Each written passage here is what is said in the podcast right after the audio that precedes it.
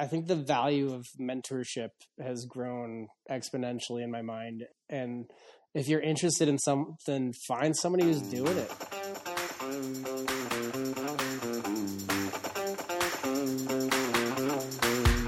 Good day, eh? Good day. Good day, and welcome to another Forge Side Chat podcast about blacksmithing, bladesmithing, and everything in between, with a heavy focus on talent in the Great White North. In the Great White North? What? Where, where's that place? I think we forgot about the Great White North, dude. We haven't been. What's going on? I mean, we got one in the bank from the Great White Oh. North, but geez, Louise. Welcome to the show, everybody. That's Nick, old soldier. He's coming at you from. Ontario. Good day. And my name is Lando Novak. You might recognize me as the Abstract Blacksmith. We are the hosts of Forge Side Chat, and today we've brought on a gentleman from Whitefish area in Montana. Um, many of you may know of Whitefish as a very famous ski resort. But this gentleman is producing some really sweet ornamental iron. Like he's established himself as an amazing blacksmith. I'm talking about Samuel Welch here. Um, he's coming from Whitefish. Fuck, what is it, dude? I just screwed that one up. What is it? Yeah, Whitefish, Kalispell area in uh, Flathead Valley of Montana. But what's what's the name of your Instagram account for people that want to find you? Oh, uh, Whitefish Custom Iron. There we go. Thank you. Jeez, I Oh, well, that's why I couldn't find it earlier. so I Sam. usually like to like creep people's Instagram profiles before we do these things, so I can be like, "Oh, hey, this is what you do." Dude, I I'm I messed up on this one because I told Welchie that he was gonna be in, and I messaged messaged him at like five o'clock tonight. He goes, "So, dude, you're still down? What do you mean? Am I still down? You didn't tell me it was tonight. I asked you what night it was, and you left me hanging." Oh, what the fuck? You agreed to what time it was. I can't believe you didn't bug me what day it was more afterwards. Uh, shit. Okay, my bad. Uh, I get it, dude. And he's like, well, he, I would totally be down. He got a chunk of steel in his eye today. I had to go to the eye doctor, get the, the steel removed from his eye. And on top of that, he also buggered up his back. So he's like, yeah, I'm, I'm just freaking I'm I'm out, dude. I, I'm blasted. I rolled a fucking massive Jaybird with some keef, and I'm done for the night. Oh, oh okay. Well, at least you're in your happy place, right? yeah, uh, I mean that's one way to deal with it. okay, we're all over the place on this intro. Sam, dude, thank you so much for sitting down with us. Sam's coming at us, like I said, from the Whitefish area. He's 37 years old, but he's been playing in this game for like 17 years now, since he was about 20 years old. He was telling us. And he, like again, I was telling you, he specializes in ornamental, ornamental architectural blacksmithing. Go check him out at Whitefish Custom Iron. And dude, get ready to be blown away. I, when I found you on Instagram, I was like, yes, yes, dude. Who is this guy? How come I have not heard about him before? Your work is awesome, dude. And thank you again for sitting down with us, man. Well, thanks very much for having me. You know, uh, I actually never heard of you guys, and uh, I was pretty excited when I saw what you had going on. I listened to some episodes on Spotify, and I was like, man, I'm happy to talk about blacksmithing. You know, it's hard to shut me up when we get going. Excellent. Sweet. I, and I don't blame you for not hearing of us. We're nobodies, right? We're just Canadian hosers. Yeah, we really nobody cares about what we're doing. We do this mostly for fun. yeah it's it's interesting though because i think we are starting to create a little bit of a staple in the uh, community i mean we've been doing this this is season four so we've got three seasons in the bag now uh, the first season was a little bit interesting a lot of people didn't get to see how forge side chat kind of began um, with the Manitoba Blacksmith Guild and doing kind of private chats with the group. And then we kind of moved into things a little bit beyond that. We did Can Iron as a virtual event that had 250 guests over three days with over 30 demonstrators doing interviews with us. It was crazy. And if you want to see that stuff, you can get over head over to caniron.ca, use the code big anvils to get entrance to the virtual edition of Caniron and get ready to sit back and soak up a ton of info, man. There's some good stuff there, dude. But we're not here to talk about us. We're here to talk about Sam. Sam the man coming out of Whitefish, dude, man. Like, do you so do you snowboard, do you ski? Uh, both. Yeah, started on a snowboard, and then uh, uh, an old buddy of mine got me hooked on telly. So I, it's kind of like the happy medium between snowboarding and skiing. I just fell in love with it. So I've been on telly on for uh, last it? few years. It's uh, I mean, it's skiing with you know your heels are free, so you're kind of lunging down the mountain instead of uh, you know feet together like normal skiing. But you know, really, what sold me on it is uh, when you're carving on telly skis, you're it's like the same body position as if you were doing a toe side turn on a snowboard. Oh no way. Like you, you lean into the mountain. Hmm. It's a totally different experience, and uh, it was quite. You know, it took a while to get the hang of it because uh, it uses a lot of muscles that I've never had to use before. But it's just a blast, and you can skid up the mountain and you know ride down in the same gear, and it's just uh, it's a good time. doing Oh, the skins cool. up doing skins up the mountain so you're you do backcountry obviously then You know, I I never really got into backcountry. As funny as that is, like we have off. uphill tracks at our mountain. Um, well, it's funny because I actually got all the gear. I was living in Jackson Hole for a while, and I, I got all the gear to do a bunch of backcountry. And I was like, you know, I want to take some Avi classes before I try, you know. Mhm. And then uh, I know. And then I got a girlfriend, and then we got married. And now we got a kid, and I'm like, you know, so much for that every- happened. Y- y- well that i'm kind of afraid to hurt myself now you know i got Yep. people dependent on me and you know i think about all the all the injuries and deaths from backcountry and i'm like you know what? Like we got good snow on the mountain. I'll take the lift up. I'm fine with that you know or or if i want to skid i'm just doing it for the exercise. Yeah yeah. Yeah. I I've unfortunately like my kid's seven turning eight soon and I've gotten to a point where I I barely ride anymore, dude. The first couple of years I tried to push it and it was just it became very obvious that you just time, dude. You get you got to pick and choose. Like, what am I gonna do? Am I gonna blacksmith or I'm gonna snowboard? One of them's gonna make me one money. One of them's gonna get me hurt. You know, I mean, yeah fair enough has hurt me too, but Well, I never have either of those problems because I never make anybody blacksmithing, and I don't ski or snowboard. but you are cooped up from a crazy ankle surgery right now, dude, that you're recovering from, which has been freaking hell. Uh, it's been it's been a disaster. It's been this the uh, the six week recovery time has turned into uh, several months and Yeah. is going nowhere fast. And I think I might have a bolt backing out, so Yeah. uh, might have to go back and see the doc about that. Throw a little loctite in there and call it good Yeah, no, they apparently they don't use Loctite in surgery most of the time. We got to talk to them about that. You know, at least the blue stuff.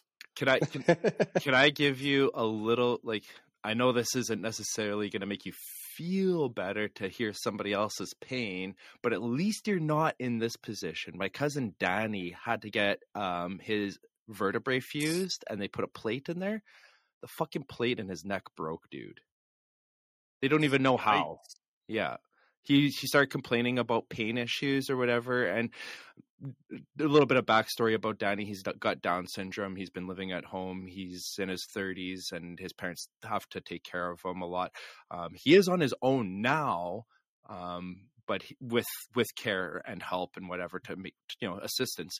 But Yeah. because of that, the connection with his parents isn't as tight as it used to be. So this has been going on for a little while. He's had this broken plate. Like he's a tough dude, man. He's the type of guy who's like, I'm not saying anything about it. And then finally it's like, what's what's going on, dude? Oh, I don't know. My neck's been sore. Well, why? What's going on? Oh, I, I don't know. We better go get a check. Holy fuck, dude! The plate in your neck is broken, man. What the fuck?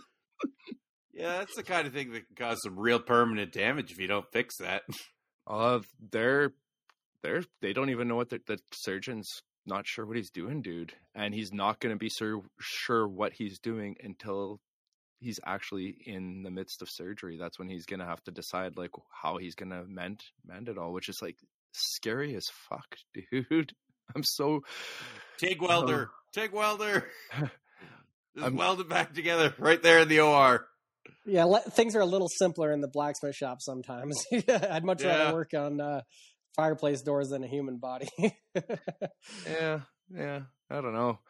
It'd be pretty Oh, cool speaking to. of working on human body parts. Uh oh. um, my buddy Emil, the guy I've shouted out a bunch of times, uh, brilliant artist, uh, Emil Matea. I'll I have to make sure that Lando's got it in the links. But uh, he had a uh, a woodworking accident, and he lost his left index finger. Clean off. that sucks. So I have I have got a piece of titanium, and I'm going to forge him a new finger. Interesting. So that he can still flip people the make it bird. so that it's got. Yeah, well, basically, I gotta make it so that it's got like a little ring. There are two little rings, so it'll attach to his middle finger, so he could, you know, it'll just work like that. Huh. I don't know. It's it's a dumb little project, but I think it'll be cool to actually do it.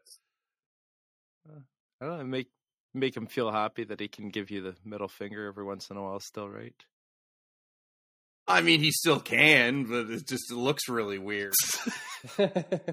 well, it's no longer the middle finger, right? Yeah, you got to it's give him one, kinda- so he's got one. Yeah, especially because it's a ray amputation, so that that part of his knuckle and hand is gone too, right? So Oh, it's just damn. that.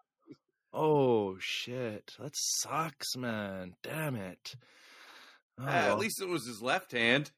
he should post that on dangerous grinder attachments. I don't know if you've ever seen that group on facebook but holy shit dude you want to see crazy accidents? Whoa. Yeah. I'll take a pass on that. so okay Uh, let's let's dive into let's try to get this thing back on the track. yeah let's dive let's dive into sam's life a little bit here in blacksmithing dude. We we started this episode off sam's sitting in his shop right now on his phone Zencastr thank you for finally making an app. But sam's got these air hammers beside him and we're like what what are those dude? Those look different. And uh you were you were telling us they're bulldog hammers? Uh, they're bull hammers. So Bull- now there is a company going under the name Bulldog, uh, which is a little bit confusing. Um, but no, these are bull hammers. Uh, they were manufactured, I think, uh, late 90s, early 2000s, uh, predecessor to the Phoenix hammers. Um, and the guy's name was Tom Troszak, uh, who designed and built these. And uh, they're just some of the, the best utility hammers I've ever used. They're they're uh, there's a lot of adjustments you can make. You know, I, I was running uh, Old Blue for a while, and that's just the simplest hammer that could be. You know, it's it does one job and it does an okay job. Uh, but these bull hammers, you know, you can uh, uh, you can do single blows with them. You can clamp with them. You can um, you can. There's a special operation mode where you can actually disconnect the throttle from the treadle, so that your treadle is operating the height of your die, but then you can control the throttle manually. So the the control is just incredible. It's uh and yeah, I've got a 75 pound and a 125 pound version. So 125 pound has full beast mode and it'll really move some steel, and then that 75 is just fantastic for uh, you know top tooling and anything that needs finesse. Yeah, they've got a, a really wide like throat opening. Hey, you can actually get a lot of tooling underneath that. Yeah, I mean, I think there's probably like a 11 or 12 inch stroke or something like that. So it's a, Yeah, that's a lot of air. wonderful, wonderful. Oh man, I have to. I uh, daisy chain two 80 gallon compressors to run these things. oh Jesus. yeah, what, what's And that what is the one thing about the external compressor hammers. yeah what Yeah. size of what size of motor is on the compressor uh, one's a five horsepower, one's a six and a half, and uh, you know, honestly, the six and a half would run it. Um, but if I'm going full bore, it struggles, and you know, I figured I'd fry it, and um, and I had one. Uh, an old boss gave me one for free that the five horsepower that was sitting outside the back of the shop, and it was kind of one of these like just get it out of here. It used to work. I don't know what's wrong. Plugged it in, heard the sound, knew it was a freaking motor capacitor. Opened it up, reconnected the wire. Compressor works. So, um, so yeah, Nice. daisy chained them together, and and now I can just run them all day long, and and they kick on at the same time, and uh, they don't have any problem keeping up. So. gotta love stories like that man wicked. finding good deals eh love that stuff Well, it's such a dream to to own these hammers because these are the hammers I learned on. Uh, the bull hammers were in the shop I first apprenticed at, and uh, uh, and yeah, they're just a dream to use. I thought it'd be many years in the future before I got to own one. So where did you apprentice at? right on. Uh, well, I I first got into a, a blacksmith shop um, in, in Colorado is where I grew up, and I got into one shop that um, he did some blacksmithing work, some texturing and stuff like that, uh, but it was kind of a fabrication shop too. I wasn't really getting a lot of time behind the anvil. Um, but then I uh, another local blacksmith was Craig May of Dragon Forge. Um, I don't know if you've heard of those guys. Uh, Rory May is very popular in the community. Uh, just a yes. great blacksmith and educator. He goes under Dirty Smith. Oh, yeah. uh, so, so his dad is the person that I apprenticed under. So I was there for about. Oh, that's amazing. two or two or three years. Yeah.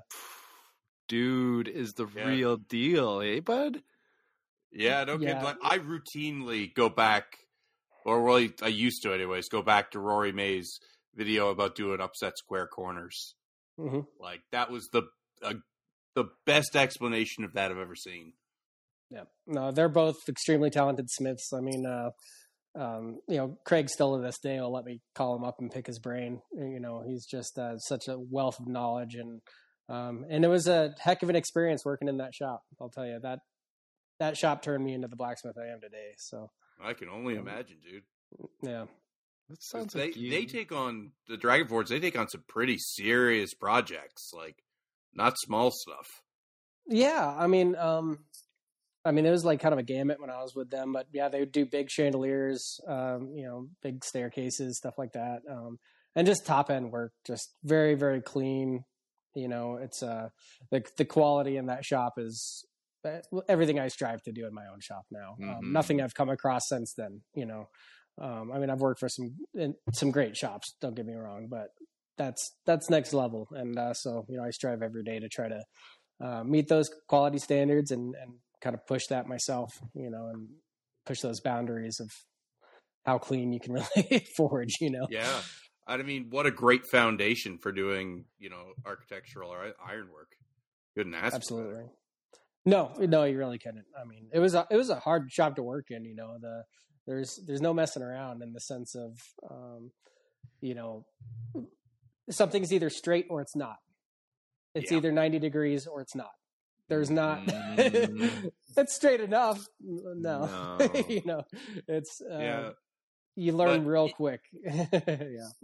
Oh, absolutely. And even just in the couple of minutes we've been talking, I took a quick uh, scroll through your uh, Instagram and I can see you've got some freaking skills, dude. Right. Thank you. Thank you. I, I still like, feel very amazing work.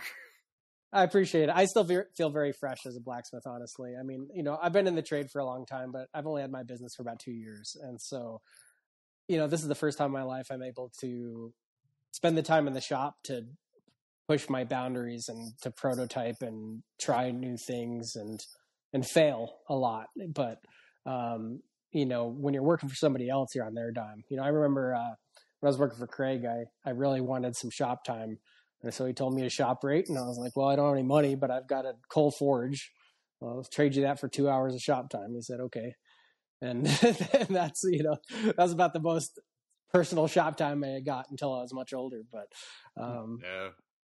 but now I feel like I'm, I'm able to really, you know, try some things I've always wanted to try, push the boundaries. I was, today I was making tooling for my press, just trying stuff out and, man, I thought I had it, and then the last round of the day, it just fell apart. it's like, okay, back to the drawing board. Yeah, yeah, yep, but, but it's cool. I love it.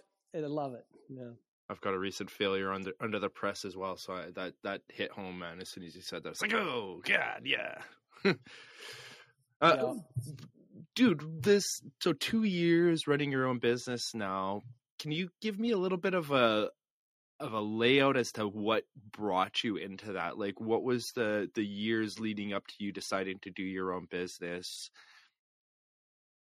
sure yeah i mean you know my metal work i guess I'll, I'll, go back a little bit further than you asked just for the sake of filling you in but yeah totally you know when i was uh, in high school um, I, I bought a uh, old Toyota Land Cruiser. You know those like FJ40s. Yes, sir.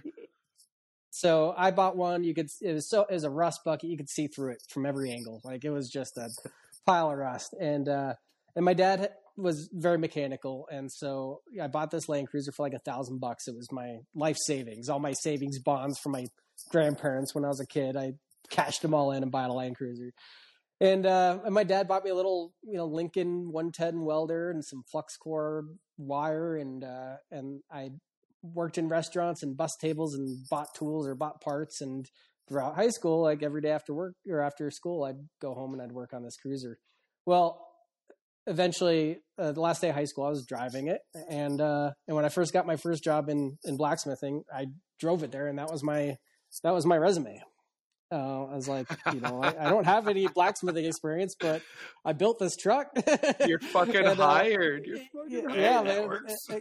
It, got me in, and uh, so yeah, I worked for you know a couple shops for a while. Um, then I ended up moving to uh, Jackson Hole uh, with a girl that I was dating at the time, and uh, got in with a great shop there. Um, uh, this guy named uh, Terry Chambers uh, does some really nice work. His his business is custom iron design, out of Jackson Hole. And um, I got in with him, and you know, when I walked in there, I recognized that I could offer him kind of a new product. Um, you know, he was doing some texturing and stuff too, but um, but certainly with what I learned in Dragon Forge, I I recognized that I could bring him a new product, and we built a great relationship. Um, you know, I was able to kind of build out a corner of the shop the way I wanted it, and um, and worked there for many years. Um, and then you know, I dealt with some injuries, uh, something I think we all generally deal with, but uh, I've got some back problems. I got some bad discs in my back. And when a it goes out with back problems, man, never, never heard of that. Before. I was gonna assume it was the skiing, snowboarding, but okay. you would you would think I'd do it doing something fun. No, it's you know, I was bending a piece of top cap that was too cold, and there you go. Um, but I reached this point where I was like, you know, I don't know if my body can do this for forever. So mm-hmm. I walked away from blacksmithing, and I uh, I've always been a musician. I was like, you know what, I'm going to try to play drums as a career, and uh, so I, I, moved back to Colorado from Jackson Hole. Uh, kind of reinventing myself, call it an early midlife crisis, I guess. And uh, I opened a little, I opened a little school for drums, and uh, and I was teaching, and I was playing full time, and um, it was like one of the most fun years of my life. I lost money every month. Uh, definitely not a sustainable lifestyle, but it was a blast, and I was playing music. Well, while I was there, um, in the middle of the night, I don't know if you guys know much about drums, but I was tuning up the drums, and uh, and I had this idea. I said, you know, there's got to be a, a better way to do this. Well, that idea turned into a company. So I had a, I invented a new type of hardware for drums and you know un, unintentionally found myself marrying my love for artistic functional metalwork with my passion for music and um, and yeah I, you know, I filed for patents and I, I I went down a road that I had no idea where it was leading um, and I did that uh, full time for several years. Um, I still have the company. Uh, it's called WTS Drums. If you check it out online, and uh, we got a, we manufacture drums. We uh, we're in Sweetwater and some of the bigger retailers. Um, it's still a startup company, but um, I've got patents all over the world for the technology, and um, and yeah, you know it's it's cool. But um, building that company, uh, I I realized how much I really missed blacksmithing. I I couldn't shake it. You know, it's uh it was something that I just I really really missed, and I just didn't have the means to do it. And um, then uh, my girlfriend at the time, her parents moved up to Whitefish, and we decided to go up and visit and uh, for Christmas, and we went skiing. And when you're at the top of Whitefish Mountain, and on a clear bluebird day, you can see all the peaks in Glacier National Park. And I was like, sold. I I want to live here. This place is just fantastic. And mm-hmm. um, and my my in laws had bought a nice property, um, and I had a big work big workshop and they said we could come and live in the upstairs of the shop. Oh my gosh! Like, Sweet. I, I, a year later, we were there, and um, so my father-in-law was a uh, a woodworker his whole life. He uh, built houses, and this was like his dream shop. You know, it's like a forty by eighty uh, heated workshop. It's just an absolute dream, and and so he was uh yeah he you know he he got it all ready to go and right around the time when he was starting to build stuff, he got diagnosed with ALS. And I don't know if you're, oh. I don't know if you're familiar with that, but a, a year yeah. later we lost him. No um, way. Super Oh, healthy dude. Just, I mean, he was, you know, he was skiing 100 times a year. He was, you know, super active, healthy guy. Uh, and it was hard. It was just, it was, it was tragic, you know, and, uh, but, you know, um, ultimately, while he was still around, I was starting to, uh, collect some tools. Uh, actually, uh, Terry Chambers, the guy I told you about in Jackson Hole, he gave me a call and he was like, uh, he was upgrading some tools, and he was like, "You want that big blue power hammer? It's yours. Come get it." And I was in the truck the next day. I hooked up. Yeah, I mean, it, it was in That's disrepair. You know, deal. yeah, I mean, it was seized up. You know, it it it hadn't gotten a lot of love, and and definitely was pretty worked. And uh, um, but yeah, he got himself, you know, self-contained or something, and he was just like, I don't want to keep fixing this thing. Just get it out of here. And uh, and that started it, man. You know, I mean, a power hammer, like yeah, that's that's a that's an expensive piece of machinery. You know, yeah. um, that that knowing you know doing the architectural stuff i wasn't about to start a business with an anvil you know Mhm. it's just like no. I, I i know what it's like to make hundreds of feet of railing it's like you know i don't want to kill myself but uh but having that power hammer started this business and so Changed it all, yeah.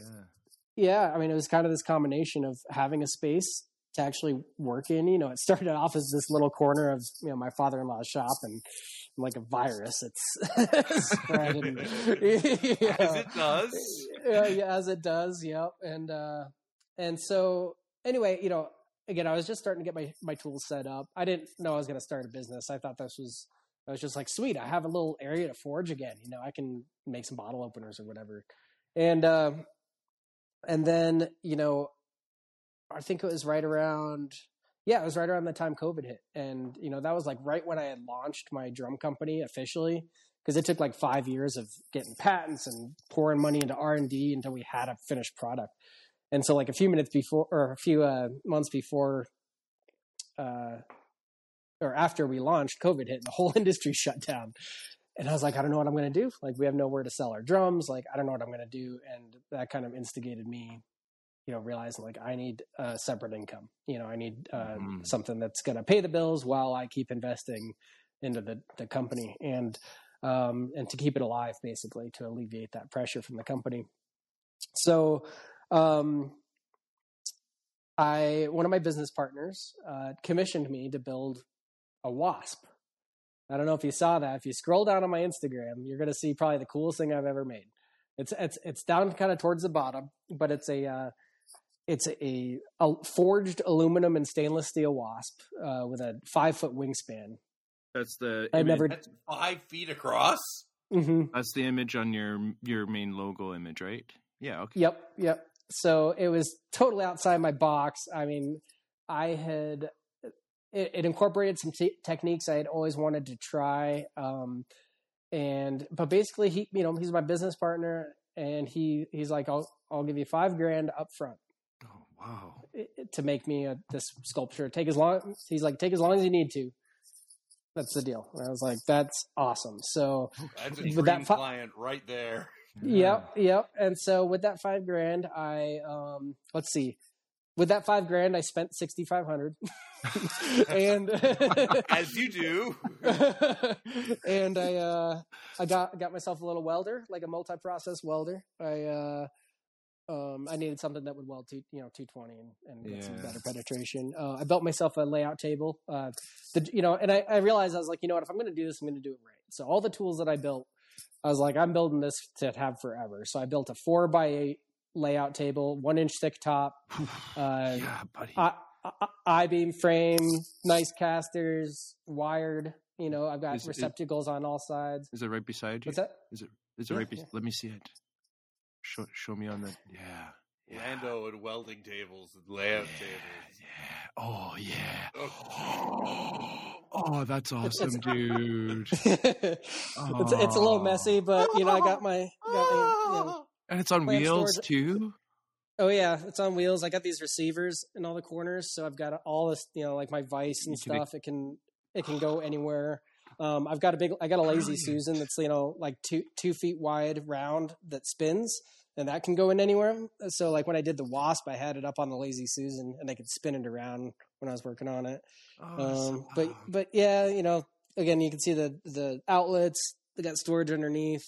Uh, this is all my just spacers. You know, everything from uh, 32nd inch to uh, inch and a quarter. I just so- have chunks of spacers so- whenever they're For the listeners, um, what he's pointing at right now is under the lip of his table. There's the I beam that carries as the frame underneath the table. He's got one flange of the I beam set up so that it's got a lip on it, and he has a bunch of paint cans, little mini paint cans stored there that he's got full filled with all of his spacer parts. Yeah. So it's just you know all about efficiency. Um, but uh, yeah, actually, here I mean, if we're, if we're if we're doing this, let's do it, right? Did So, I? I think uh, I just well. posted. I just posted a video right before we started a reel about how I just added a piece of flat bar to my welding table so that I can hang all of my clamps and my angle grinder from it. Dude, your table blows mine out of the water. I'm so jealous. it's it was it was worth every penny. You know, it's like if. I'm going to build a table, let's do it. Um, um, but anyway, so yeah, so I, I bought bought this little welder here, um, and this thing is awesome. I don't know if you've ever heard of Razor Weld. It's great, you know, for twelve hundred bucks. It it welds one ten or two twenty MIG stick TIG, and I got a spool gun for it. Like, and it, and it, it's awesome. Um, but yeah, so the welder, the uh, the layout table, rocking the Harbor Freight. You guys have Harbor Freight in Canada? no, we have Princess Auto. It's Is it like- basically the same, same, Yeah. same thing.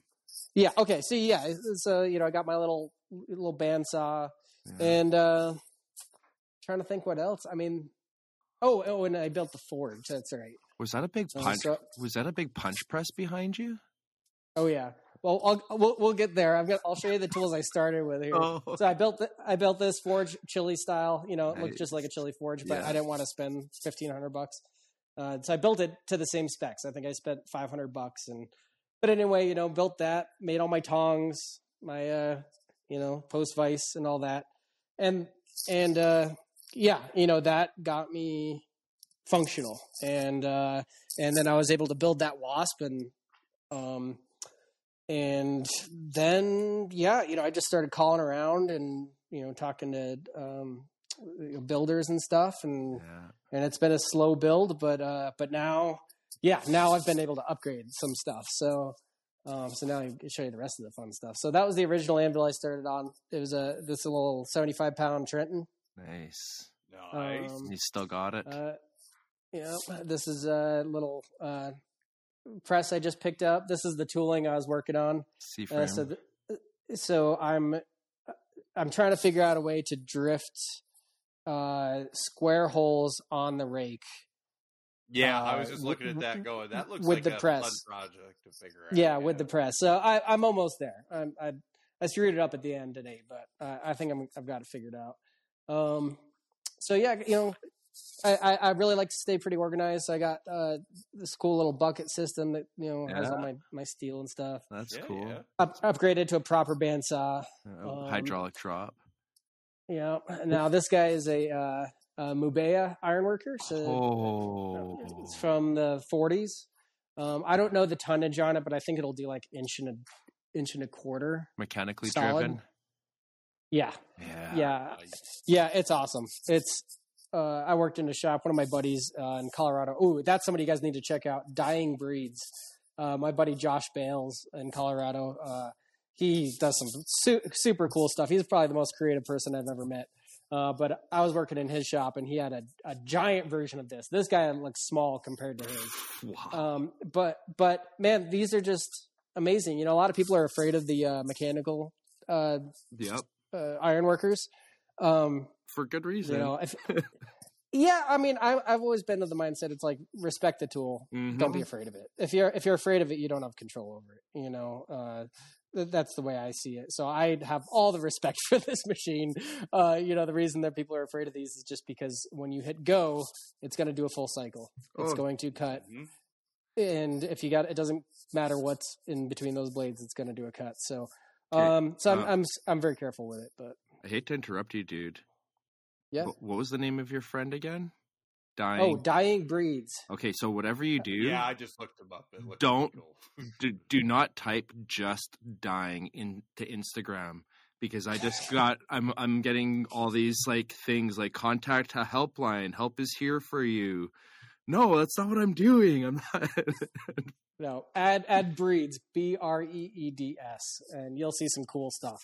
He uh, he, he does some iron work and he does a lot of oh leather work. yeah, but just super artistic dude. followed. Um, yeah, absolutely. Uh, but yeah, so this thing's amazing. I mean, I can, you know, if I got a railing job, I can, you know, shear all my balusters in like, in, you know, half an hour. It's am- it's amazing. I can I can put a stop on the other side of this guy. You know, so it'll do you know square bar and round bar and angle iron and flat flat bar and uh, you know I can I can I put a depth stop on the other side of this thing and just Oh, cool. shear balusters all day long. Um, yep, it's got the punch right there, you know, so that's So- obviously super efficient. Yeah. do, do you not? Do you don't think you could do square holes on that? Not on the rake, No. And plus I'm doing it hot. I'm drifting, Ah, so Yeah. um, I don't. I mean, like there might be a way to do it, but uh, I don't. I'm not going to push that machine in that way. Like I don't feel like I'd have the control, especially because it's mechanical. You know, you can't like stop mid stroke and make an adjustment. Like Again, um, but yeah, since I'm doing it, yeah, but it'll it'll punch you know square through holes uh, through flat, no problem. yeah. Um, Okay. so like for this railing that I'm prototyping right now, like that's that's kind of that's my process is on the stair sections is I would drift on the on the press and then uh, on the balcony sections I'd, I'd punch it on this guy. Hmm. Um, but yeah, and then I got my Bridgeport. Uh, it's the machine I never knew I needed until I own one, and now I, I can't live without that thing. It's, Yeah, milling machine. What's with the You're tarp all set up on around the it? angle there too. What's that? You're set up on the angle on that one too. Yeah, well, so that's how I'm I'm kind of cheating. So what I'm doing is I'm drilling, I'm milling the angled hole so that all I have to do is drift it on Ah, the press. Right on. Yeah, no, that Yep. makes sense. What Yep. is what's the purpose of the tarps hung around it? Oh, so that's how I kind of have the shop sectioned off. Um, so I've I'm still you know running the drum company. So the middle sh Ah, section of the shop yeah. I warehouse um, product, and then the other side of the shop is a wood shop. Um, uh, so I do a what um, you know I, the the tools and everything that my father in law uh, left to my wife because she actually does some woodwork too, and uh, um, but it's it's become you know kind of a goal of mine to learn fine woodworking as well and incorporate both mediums. Um, so You're awesome, really makes buddy. a lot of sense for the kind of stuff you do. yeah, well, I'd really I really want to get in the furniture realm. You know, um, Yeah, I built a uh, a ten foot walnut book match dining table with twelve steel chairs. Um, uh, it was a year and a half ago, and it was awesome. It was so much fun. I'm like, I want to do more stuff like that. So, um, Absolutely. Do you yeah, but uh, do you know who Mystic? Do you know who Mystic Forge is? uh, no, I don't think I do. You, you need to follow Mystic Forge. He's actually not far from you. He's up in um, southern Alberta, which I, Oh, cool. yeah, it's not too far from you. And he does the. You would fall in love with his work right away, and he's an amazing gentleman. I highly recommend you check them out. Excellent. Yeah, absolutely will. Um, but yeah, you know, and then uh, the rest of it, I got a plasma cam. Um, I don't really offer plasma work, but it's great for like you know making grape leaves and stuff like that. You know, any of my blanks. Um, it's awesome. How big Uh, is the table? Uh, just a little four by four. Nice. I was just looking at Plasma Cam actually, but uh, it's uh, they're pricey, man. Yeah, yeah, they're not cheap. This was uh this was another score from my my uh, old boss in Jackson Hole. Dang, Um, yeah, yeah. he Just he was he was just moving up in the world, and you know, kind of at that point in life where he was able to just uh, you know not waste any energy on things that didn't serve him. So he's like, get this get this thing out of here. Yeah. uh, so it was great, but uh, yeah, and then the forging forging area, you know, uh, th- if you, if you've never used one of these, this is I so I, I, I, I, I, got, to remember that we're on a podcast and nobody can see what I'm pointing my phone at. But uh, basically, it's a, a straightening jig, and all it is is a, a semi truck brake drum uh, with some um, as the base, which serves as awesome bases, by the way. uh-huh. t- and uh, nice heavy piece of cast iron, and uh, but it's two pieces of railroad track, about a foot long, and uh, sorry guys, I don't know how many uh, centimeters that is, but uh, yeah, we work in imperial most of the time. Poser. But, uh, but uh, anyway, it's it's just a straightening jig. You know, if you're trying to straighten a piece of steel, you don't necessarily want to put it on an anvil because you don't want it backed up. You know, you don't want to Yeah. forge a piece you're trying to straighten. So as soon as the back of your piece hits hits your anvil, you're forging. You're not straightening.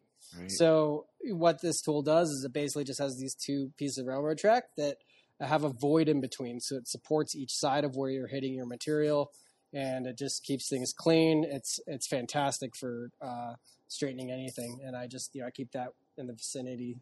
Um, but yeah, you know, power hammers. I got my uh, little giant fifty pound. Oh, uh, oh, wow. Like- oh, there's an old giant in there too. Smoke. Yeah, buddy. yeah. So that's uh, nineteen or nineteen eleven. I honestly, it the jury's still out how useful it is in the shop here. I just love it. I think the reason it's there is just because I love it way too damn much. Uh, it's just so cool, you know. Like usefulness, it's like you know I don't can't really use. I mean, I could use top tooling if I wanted to change the pitman and you know adjust things and and all that. But I just have some like planishing dies on it, and uh, and that's where it served its purpose. Is just kind of a third third station for planishing. But Hmm. um, but yeah, and then the the They're bulls great for are awesome. tapers. Yeah. Oh, and you know what I've realized? So when I was uh, doing, uh, I haven't had in the shop that long, but um, I was doing some texturing samples for some railing, and I realized because it moves a lot faster than my bull hammers, Yep. uh, it's it's great for texturing, uh, Yep. especially because the dies are pretty wide that are on it too.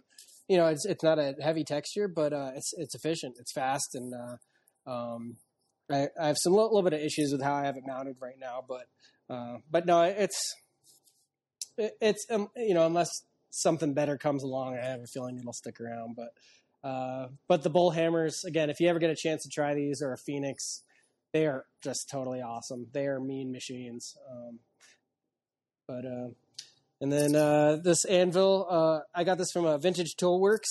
You got you know those Mm. guys? Oh Or, yeah. uh, Scout. Man, love it. Yeah. So uh, I bought that from him. It's a South German, uh, 250 pound Beauty. um, forged, and it's a dream. I'd never, never quite experienced a, an anvil like that before. So, um, yeah, I mean that's the that's the forging area, and uh, yeah, it's it's a great one man shop. You know, I don't think I'll ever have an apprentice or anyone else in here. Uh, I've been there before. You know, I've, I've worked in these shops with several people, and I don't want to spend all my time trying to find work. You know, Mhm. um, I want to I want to build stuff. So, um, so yeah, the sec- middle section of my shop you can see is just uh, Like a inventory. warehouse. Yeah. yeah, pretty much Oh, shipping and receiving, and then uh, and honestly, the, I really want to expand the metal shop because the wood shop's actually bigger. oh, um, dude. but oh, that's a nice it- wood shop. yeah, no, it's it's a good amount of space. It's it's That's very nicely set up. So nice overhead Um, ventilation and everything too. hmm Yep, yep, and uh, drums, drums everywhere. I do all my prototyping for the the company here. Uh, so again, I don't know if you're familiar with how normal drums are put together, but with mine, uh, they tune like a guitar. So and you just turn that one knob and it tunes the entire drum. Oh, cool. And so that's my that's our technology. Oh, oh, well, that's nifty. Yeah, Yeah, yeah. that's so, uh, definitely a like, like one of those like, what? How hadn't somebody thought of that one before? I'm gonna have to. well, you know, it's yeah. I got a buddy that restores drums, man. He's gonna love seeing that. Oh, cool. Yeah, it's kind of like a you know ode to the past because you know rope drums was kind of where it all started, and Yeah, um, and now it's No, got modern makes a lot of technology and sense. hmm that works great. That's a, it's a dream, but uh, but yeah. So that's that's where I'm lucky enough to to work, you know, and um, just really grateful every day for being here because I didn't think I'd be in this position for many many years, you know. Um, uh, you know, albeit by tragedy that we're here, but I, you know, you you do with life what you can, and uh, and you know, we're definitely t- making the most of it. So, um, so Oh, yeah, there were some you know, pretty serious lemons that you had to make lemonade out of.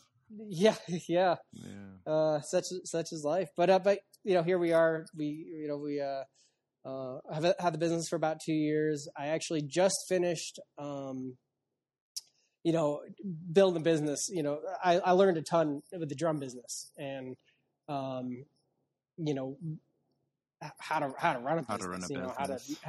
You know, I mean, the fact is, like, yeah, I could forge before, but if you ask me, you know, uh, how much money I'm spending on abrasives each month, I want to be. I don't know. Mhm. I, when I when I run out, I buy more. You know, and uh, and now it's very intentional. It has to be because I'm you know there's bigger money and bigger risk and um, you know bigger jobs and stuff, and so I'm always learning. You know, not only the trade but uh, but you know running this business and uh, and it's it's starting to work out. You know, um, I've had some periods of being real busy and. Uh, last year was a little little hard. I did a lot of investing in the shop, but uh, it was a little hard. But um, so far this year has been great because I uh, got a set of fire doors, the ones I most recently posted on. Instagram. So those were for. which are gorgeous. Yeah. Thank you very much. I like. I agonized over those just to make sure they were right. Like more, th- I mean, they would turn out just as good if I didn't agonize, you know. But, uh, but it was for one of the biggest builders here. They That's they do awesome. really nice work, and um, you know, and I want my work to speak for itself, and that's the reputation I want to build. And uh, so, yeah, I got those doors done with a matching set of fire tools, and I installed them. And while right as I finished the install, the the owners walked in and saw it, and they loved it. Nice. I'm like, sweet, you know, if they pass that on to the project manager, I'm golden. Yeah. Project manager showed up, she loved them, and then uh, and then after I left, uh, like I, a couple hours later, I got a call, and they're like, yeah, the clients like your doors so much they want you to do all the interior Yes. rail. Yes. I'm like, that's awesome. Uh, not only just you know because it's money in the shop, you know, it's another great project, but um, I'm it's for a, a big builder and and a great interior designer and and talk about a compliment. Like you know, no matter what the builders thought of my work, for a client to say, I don't want what we had already agreed on. I want this guy to do the work. That was cool. You know. that Yeah, was, that's uh, pretty amazing. it- yeah so now i'm like ferociously prototyping because i have this really cool opportunity where um you know a lot of architectural design is kind of going more modern right so there's tons of fa- metal fabrication yeah. plate steel cut and weld railing you know i don't want to be a welder um but that's the des- where a lot of the designs going. Wait a minute. You hosers. Take off. I'm a welder. i use a welder welding's fine but As Well, long as it's just one tool. Welding is Yeah. all there is. Everything Weld, welding is all. That is. There's nothing else. Welding is all. Do you guys get like uh, slightly offended if somebody says, "Oh, you're a welder"? I like do it just a little bit. I'm like, it's like asking a company, like, "Oh, you're you're a hammerer." Like, no, that's one of the tools I use, but Yeah. no, I'm not a welder. Sl- Yeah, and- and if people ask me to weld stuff, it's like, dude, you don't want me to weld anything. Please sign this waiver. Yeah. but I've um, I've It's I've like I've made it- got a Canadian Tire welder that has been very, very much worn out and is still like limping along. I've I've very well have made a name for myself in the last I don't know five years probably at my place of employment. They all know me as much more than just a welder now at this point. But for the longest Nice. time, I was just a welder for sure. yeah. and I- not that no offense to the welders because you know because the other reason i never call myself a welder is because i haven't dove that far into the craft i love watching videos of you know guys laying down a beautiful tig bead you know and then Mhm. usually their example of what not to do is like yeah that's what my tig beads look like that's why i grind them all but you know Yeah. uh, A grinder uh, and paint makes the welder we ate. there you go. But uh, uh, yeah, I make things stick together, and that's fine. But uh, uh, but no. So you know, interior design again, it's going this fabrication route, but I see an opportunity, which is uh, just super clean forging, right? So you're Mhm. getting those clean lines, uh, simple design, incorporating technical elements, Yep. and that's kind of what I try to accomplish with those doors. You know, you look at those doors. There's nothing that hard about them. I mean, they're you know but they're clean. Like they're they're you know it's a clean, very intentional bevel. Um, you know the collars. I it was my first time doing forged corner collars that are tenoned, so there's no weld whatsoever in those. And uh, you know I learned that from watching Mark Aspery videos, Mm. and um, Nice. and uh, and I you know tried it, and it's like you know, and and so that's kind of the direction I'm going. So now I have this railing job uh, to bid, or you know, to see if I can give them a design that they want, and um, and so I'm trying to really push myself and like so drifting this these squares on the on the rake and you know doing square passers and stuff in more of a clean modern setting. Um, I see a cool opportunity, so that's kind of where I'm at right now. But uh, yeah. but yeah, you know, that's that's been my journey building the business is just. Uh, um, you know, trying to trying to get on everyone's radar. You know, this yeah. is kind of a small town, and people are really, uh, uh, I think, loyal to the subcontractors they work with, and and so I think if I can get in and you know just at least get a few jobs under my belt that uh, I can let my work speak for itself. Yep. Hopefully that'll snowball until I'm no longer having to reach out, you know, and people are, are calling me for work. So, um, so yeah, it's it's been a ride though. You know, starting your own business is not easy. Building a shop is, uh, you know, I mean, the structure was already here, but just man, going from like you know Craig's shop where just every tool you could imagine is there to like you know starting off with like a power hammer and an anvil it's like i have to you know i have a lot of tooling to make yep. and i'm still always making tooling it's amazing um, well and i can uh, imagine that that transition of having worked in a large shop with all of the tooling before put you in a position where it was really hard to fathom not having all those tools where whereas you take somebody who's never worked in a shop like that before and as they start a, a, attaining these tools it's like it just kind of grows on them and they grow into it. But for you it's a little bit of a different story and and I fully respect the fact that you you have an understanding of what these tools can bring to you as far as a as a business goes. And I think that that's there's a key point to that. Like you, you hear a lot of people tell you you don't need all of these fancy things, and you don't need this, and you don't need that. You know, um, one of the big things that I, I see a lot for beginner blacksmiths is they, they all want an anvil and people are like, don't worry about having an anvil, just start on a railroad track. And it's like, yes and no, because we know as like at this point in our blacksmithing careers, we're not going to go back to hammering on a piece of railroad track. It's just not efficient compared to using an actual anvil. And knowing that, why would you recommend to somebody to use something less efficient? I can jump. Yeah, I mean, this. Go, yeah, go for it, Nick. Yeah. I think the idea is for people who are just starting to try it out and try it out as a hobby. Um, you aren't in a position where you've got enough skill to actually have that make that big a difference. Mm-hmm. And it's more about making getting into blacksmithing something that's accessible, inexpensive, easy.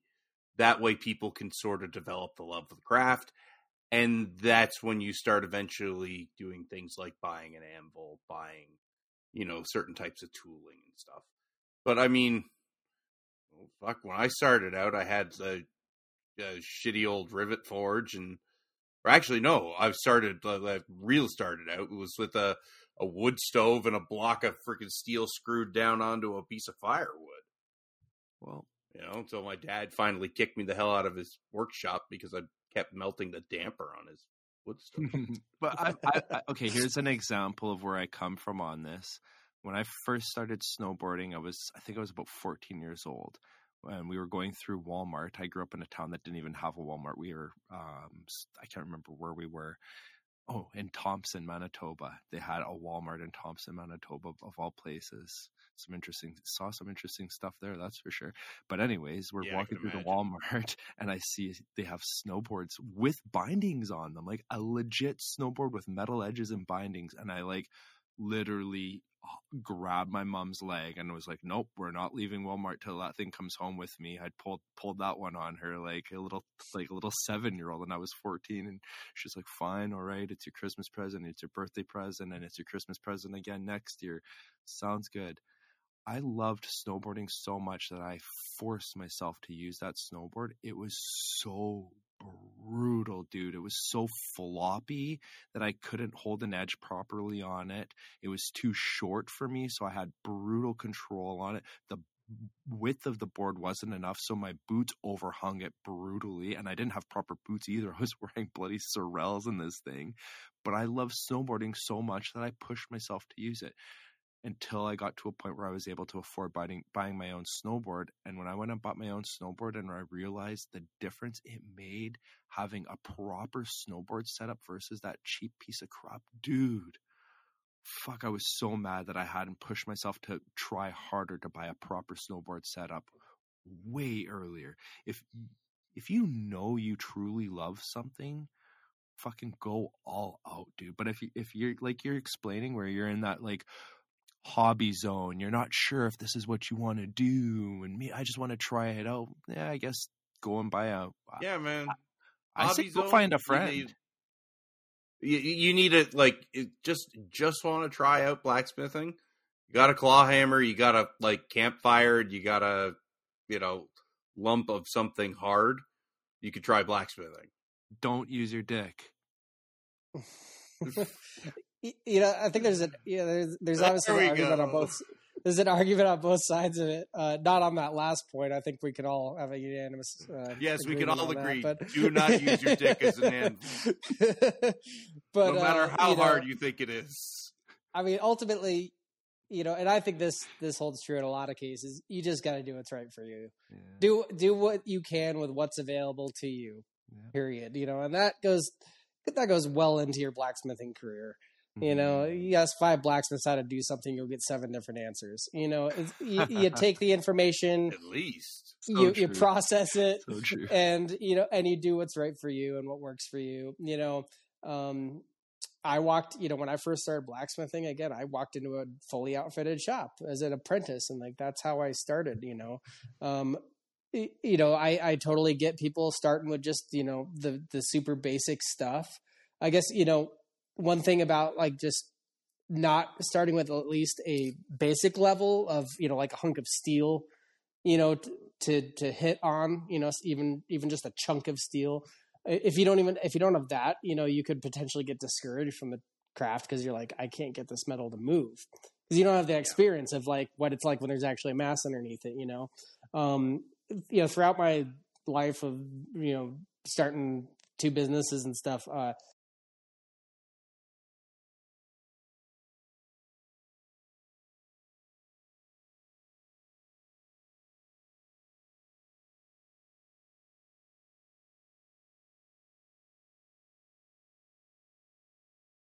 I think the value of mentorship has grown exponentially in my mind, and and if you're interested in something, find somebody who's doing it. Absolutely. See if you can be a fly on the wall. Like just see if you can watch them. See if they'll let you pick up a hammer, or whatever it is, you know, because then you can see how it's supposed to be done. And uh, and I think that's where you know again the, the tooling side of things. You're right. I come from from a totally different perspective because I uh, like yes, now I've had to start a shop from scratch, but I learned how to use all these tools and I recognize like, okay, this is how you make money doing this stuff. You know what I mean? Yeah. Like, and you know like, what you need and what you don't for the kind of style of work you're doing. Totally. You know, yeah. and that it, level of experience. Yeah. Yeah, definitely. And, uh, and, but I'm lucky, you know, I think it's, uh, you know, I think I'm privileged because I got to work for Craig. Yeah. No, like, I, I, no like, offense, dude. You, you are privileged, man. And I, I, I want to backtrack a little bit on what you're saying there with the mentorship. I, I've never really brought that up before on the podcast, dude. But that is my that's been my shtick, man. I have leaned on so many high profile people on how do they do this, dude. And I, mm-hmm. I, I fully believe that's why I've advanced as quickly as I have.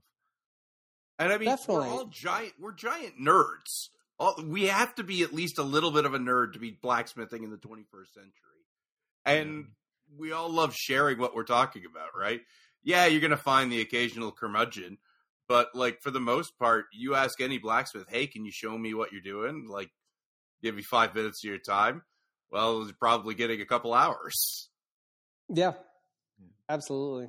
Yeah, it's uh I, I very much encourage anyone interested in in a, a, a craft to to seek that out because that's just been huge for me. You know, uh, because you know you're you're learning from their experience is what you're doing. Like you don't have to try something fifty times, fail fifty times to figure out how to do it right. You know, if if mm. somebody shows you how to do something right, you just saved a a lot of your life.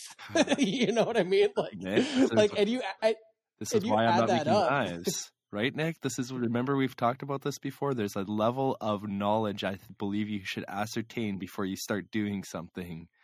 Save yourself those you simple have got mistakes. all you have got all the experience you need lando to make a knife and you have sold a knife henceforth you are now a knife maker you have made a knife you have sold a knife you are a knife maker Sure, sure, sure. If you want to call it a knife, Yeah. anyways, i'll be right back guys yeah, do it up, bud. yeah, I've I've kind of refused to make knives. Well, and there's Just- a side to that because it takes you away from focusing on the type of work you're doing, right? Yeah, it yeah, unless I see a way for it to apply. So um so certainly like I, so I haven't really done any uh um, pattern welding or anything like that. Hmm I have interest in that because I can see an application in the ornamental side, you know. Me um, too, dude. I've seen I've seen some cool demonstrations of uh, you know layered steel being put into the ornamental stuff. So that's where I have interest, um, or at least I had interest until I uh, you know realized how much I have to blast my forge to get it up to welding temperature. I'm like, I'm just Mhm. burning money right now. Like Yeah, but you you are know, running um, the Venturi system, right? I am, yeah. I'm. It, it seems like it has to. It has to really, Upgrade, you know, have some pretty high pressure. upgrade that stuff, dude. Even when it doesn't come to forge welding, if you're running forced air, you're getting a way more efficient burn. Double, Yeah. go even further and go to a ribbon burner. And holy frick, dude, you will be mind blown how efficient your forge becomes. Yeah. Yeah, I'll definitely look into that. You know, I uh when I built the forge I have, um it was based on not really having a lot of knowledge of forges. I've just always used what was around. You know what I mean? Like and most of them are homemade. So, how big is the uh, inlet on the top of the forge for the burner? uh, for the burner, uh for the burner is like an inch OD. Okay, because so my um the burner I had on my pipe had a bell on the end of it that happened to be two inches. Mhm. Well, I cut that bell off because it was originally Venturi. I cut that whole Venturi burner off right to the bell to the to the housing, and I replaced it using two inch pipe. But at the end of the two inch pipe, I put probably about three inches, I think, of solid two inch round bar with nine quarter inch holes drilled in it. That's my ribbon burner. Oh, cool. Dude, oh my god, I can't believe how efficient my forge is now compared to the Venturi system, even compared to the forced air, because with the Venturi system, I it was uh, a Frosty T burner. So I just plugged one side of the T and put a forced air into the other side of the T. And holy Nice. fuck, that was good, dude. man. Yeah, if I if I decide I want to get more into that, that I think it would be a necessary upgrade. I'll tell you though, for what I do, ninety nine percent of the time, I love the forge, like like this Chile style. Um, I made mine kind of custom so that I, you know, dimension wise, uh, so I can fit like four pieces of two inch flat bar in there, you know, because I'm I'm often doing a lot of texturing and stuff with the architectural work. Big. So I, so I made it. I made the opening nine inches wide, so I can get four pieces in there, and and uh, and you know I'll run maybe you know between five and ten pounds of pressure, and it's Yeah, perfect. It's great. good. So um, it's not yeah, it's it's not bad. But I realize for you know again any kind of forge welding stuff, um, it it I'd have to do yeah modification or just blast the crap out of it. But uh, um, There's something that I'm picking yeah, up from you, mm. dude. You're a you're a very calculated person. You know what you're doing essentially. If I was to ask you what you're doing tomorrow, I'm I have this funny feeling you're like you've got your day tomorrow already laid out.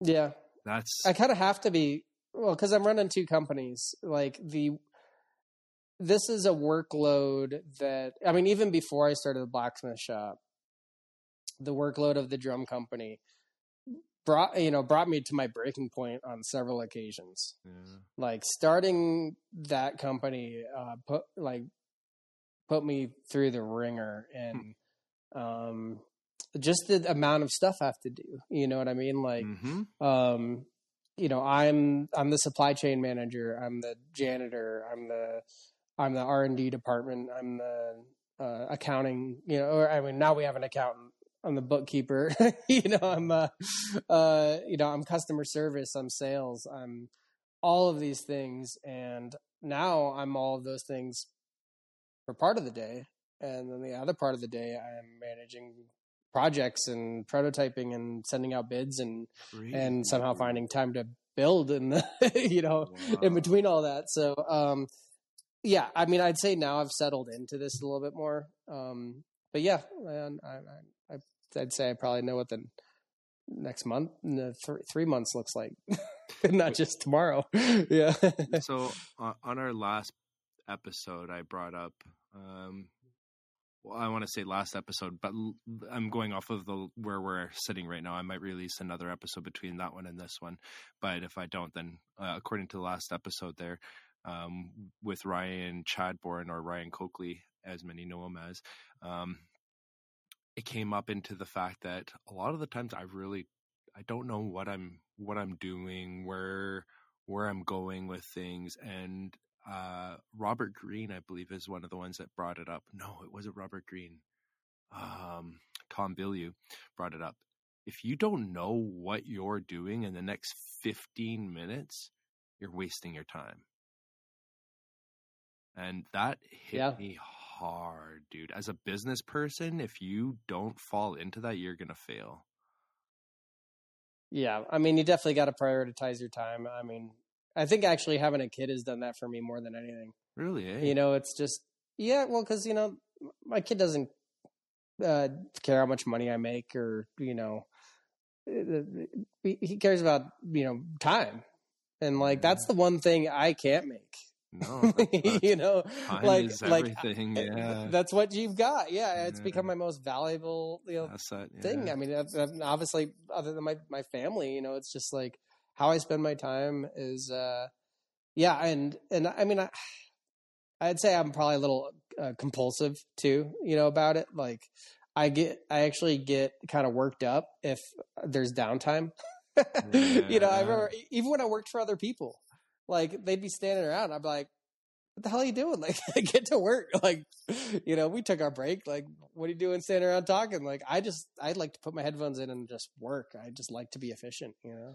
Well, and I think that's the there's brought brought brought up another statement that I heard recently about um, people that are okay with downtime versus people that are they're they're scared of being lazy. They're scared of ever looking back at themselves and being like, "I was lazy for a moment." That I I can't handle that, right? And the the difference between that mindset and the mindset of being okay with being lazy is the reason there are people like the, the crazy business owners out there. I don't want to start dropping billionaire names and stuff like that, but uh, Tom Bilyeu is a, is a very prime example of it. If you follow him on, on Instagram or whatever, and his reels and the stuff he talks about, and he also um, leans on stoicism a lot too when it comes to his stuff, which is something that I've really been falling into a lot lately is uh, is understanding that part of human behavior as well. It all this all kind of intertwines with it, it, itself to make you as a better person, as a better business person, as a better father, as a better husband, and uh, it, it's weird because I don't look at this stuff as like being self help necessarily. Like a lot of people like to read a book on how to become a better person, and I think you can't lean on just one book. You have to lean on all of these different people and soak up what you can from all of them to in order. And I'm soaking up you, dude. I'm soaking you up right now. yeah. Well, and, and take that info and then find what's right for you, you know? Um, like I, yeah, I kind of have like this opposite problem where I have to force myself to be lazy and, but I recognize that it's important. You know what I mean? Like for Mhm. mental health, like you've you've got to have downtime. But for me, it's got to be intentional downtime. Like if I zone out flipping through stupid videos for you know too long, like I'll feel guilty about that. Mhm. If I kick my feet up and pour a glass of whiskey and watch a movie, I feel great about that. you know what I mean? So it's like kind of intentional downtime and and um, you know treating myself to that. You know, but um, yeah, you know, I'm not one of those entrepreneurs that can um, just work themselves into the ground anymore. I used to be. You know, like I'd say before I had a kid, like I'd be out in the shop until 10, 11 at night, easy. You know, that's one of the the actually one of the downsides to having like a home shop yeah. is the separation between work and you know home. Um, but now, like I, I, I've, I've found a balance, and it feel it's it's really good. You know, it's um, you guys, you actually reached out to me at the at a great time because you know um, I've right now life is really great, and um, and I and I've been able to really reflect on that and appreciate that. But Rotten but part, but it's very intentional. You know, it's like I've built. I, I nothing. None of this has really happened by accident, other than, you know, I mean, there's been certain circumstances that were definitely out of out of my control. But, um, but where I'm at right now, you know, it's been very intentional in the sense of, uh, um, you know, now I have an alarm that tells me to stop work. you know, Ah, it's like okay, like, and and now I know that if I work through that alarm, I don't get to spend time with my kid before he goes to sleep. You know, he's one years old. He goes to bed at seven thirty. Like, if I don't stop work, I don't have time to, you know, have So- my my nightly routine with him. You know, do you so do you stop just, uh, work and then come inside, hang out with him, and then come back to work?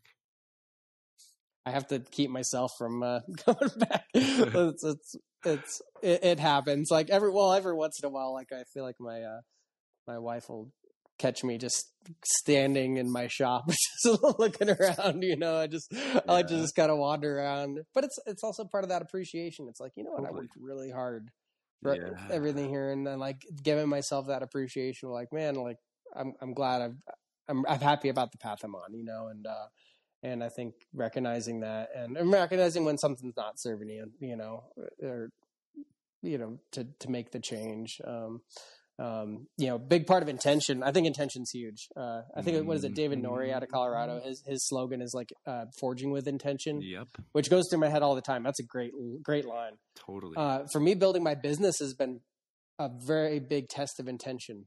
Hmm. So just recently, I turned down a job that probably would have been two hundred grand, two hundred fifty grand, what? because it. And I turned it down because, uh, well, a couple of reasons, but mostly because this would have turned into a fab shop for a year Oh yeah. and it's hard, you know, like when you're supporting a family and like you know trying to do right by your kid and everything. Like it's hard to turn on work, but Mhm. um, but something my father-in-law used to tell me before he passed was keep your eye on the prize. Like, you know, I'm building a brand, and my brand is not um, welded Fuck, you're me, together stuff. You know, it, it, yeah, it's just it's just like you know what, I'm gonna do what I want to do as much as I can. I mean, don't get me wrong, I still have to take those jobs. The other reason I didn't take that job is just because, uh, again, it would have usurped my whole shop. I would have had to turn down those beautiful set the fire doors that I just got to build, which led to a nice railing that's all sweet forged work. I would have had to turn that down had I accepted that other This job. is so it's this like is this. also why I'm not making knives, Nick. All right, all right, all right, all right. But kudos to the guys that can make the small stuff, the knives and everything, and make living. Man, I have the mo- Oh, such totally, respect for, totally. for that. I don't know how they do it. Like I, I really don't like. You know, I survive off of railing and fire doors and you know sizable projects. Oh, and I'm Um, sure they look at you and don't understand how you do it. that that's fair. Yeah, Yeah. but. I, but man, I can't imagine how many knives you'd have to sell to make a good living. It just, yeah. But uh, but there's some incredibly talented guys out there. the answer to that is it- a lot. You'd need to a lot, a lot. Well, thank you. I don't, I don't have to wonder anymore. Yeah. Like a knife a day. No, if. I was ever trying to actually make money, uh, yeah, I would need to be selling. I would probably be focusing more on stuff like the hold fast that I've got ironed out into like a really like slick process. Uh, but like you'd need to just be churning out material Yeah. all the time. That's what I think. well, you got to make things efficient. I'm sure, right? You Oh, know, absolutely. And the guys who are, are really dedicated knife makers and who are really making a go of it, they are uh, absolutely. They're, they've got very slick setups. They know their processes, and they also kind of are able to work themselves into a niche the same way we all have to. Mm, yeah. Right. Yeah. Like I, like I gotta wonder how you you started reaching out to developers. Something told you to do that. Where did that come from, dude? Well, I mean, I again, I had this awesome experience of working for established shops. You know, mm. it's like I could see who, who they're meeting with. You know, they're meeting with builders, they're meeting with architects, they're meeting with interior designers. You know, and it's like when you're when you're sitting there twiddling your thumbs without work, who can I? Re- who's who's looking for this kind of work? Or actually, I'd, I'd say something that I'm running into is uh, the educational aspect. You know, people realizing that this kind of work is still being done, that it's done here, that it can that it has it can apply to modern design. You know what I mean? Like you think of, I think a lot of people think of blacksmithing and they think rustic, but you know, there's a, a whole Absolutely. world of it, right? So there's this educational aspect, and uh, and honestly, like I don't have the the all all answers for that. You know, I guess I recognized like, um, you know, develop developing relationships with builders makes sense. Uh, you know, architects. I guess in my mind, it's like, okay, at what point does this kind of design get approval, right? So um, that's what made me think of like interior designers. You know, and some of them it's going to apply to, and some of them it's not. Um, same with the architects. You know, sometimes a lot of times they'll just draw a basic railing. It's like insert railing here. Um, and then a lot of times that's what gets built. it's Yeah, like, absolutely. you know, you, you got to like break into. They're like, dude, you're building the $5 million home. Like, let's do something cool. Like, it's, you Yeah. know, there's a budget there. Well, and that's what I thought Um, when I first got into blacksmithing. Not first, when when I, when I when I felt myself starting to be a developed blacksmith, making decent work. I reached out to an interior designer. She drove me insane, dude. Some All- of them do. I mean, the yeah. changes, the Yeah. changes going from this to this to this, and it's like, lady, I'm already done building it. I can't do that now. Like, literally have to start the project all over again. Okay, well, I don't mind, Lando. I'll wait another month. What? Yep. How can your Well, client wait yeah. another month? This is insane. Oh man. That's part of the learning process, though, right? Because that very much falls into the business right there. It's like it, it, it's like the saying, you know, people will buy what you sell them, yeah. right? So when I'm, you know, for the most part, now there's exceptions to everything, but my experience is, um, you know, I set my terms, right? So here's the project, here's the, you know, here's the bid, here's everything that it entails, and at the bottom of it, it says, you know, uh, um, you know, by placing a deposit, I take fifty percent non-refundable deposit, you know, and it's based on all the things listed right there. And it, so I've got a disclaimer at the bottom. It's like if anything changes, that's subject to a change order, additional fees.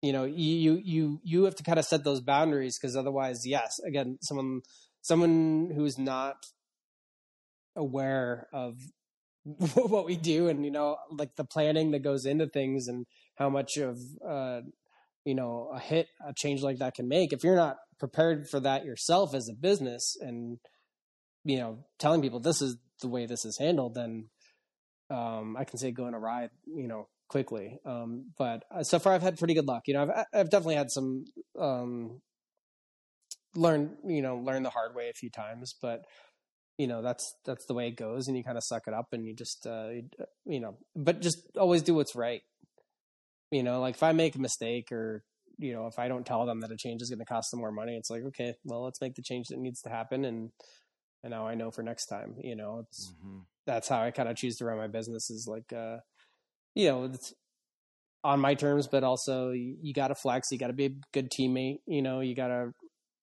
especially I'd say working with builders, eh, there's a lot more of the give and take. You know, I'll be a lot more flexible with builders and stuff if they're just like, "Hey, sorry, we had to build it this way," and I'll, you know, I always try to just find the what works for everybody and stuff. But, uh, but yeah, it's it's kind of amazing how many tradesmen aren't businessmen, and um, I never thought I'd consider myself a businessman, but uh, uh, it's really already helped me a lot. Like again, you know, only two years, kind of having my own business here um, I'm starting to make a name for myself, and at least in my little town, and that's that's all I need, you know. And I think that um, you know, it's so far it's working out pretty well for me. But yeah, it's it's a it's a hard thing. There's so many different facets, and that's where it kind of goes back to mentorship, right? Like if I hadn't worked in Mhm. those shops and seen what you know how good businesses are run and seen how poor businesses are run, you know, Can- like Can I've ask- definitely worked for some people that uh, just showed me what not to do. But go ahead, Simon.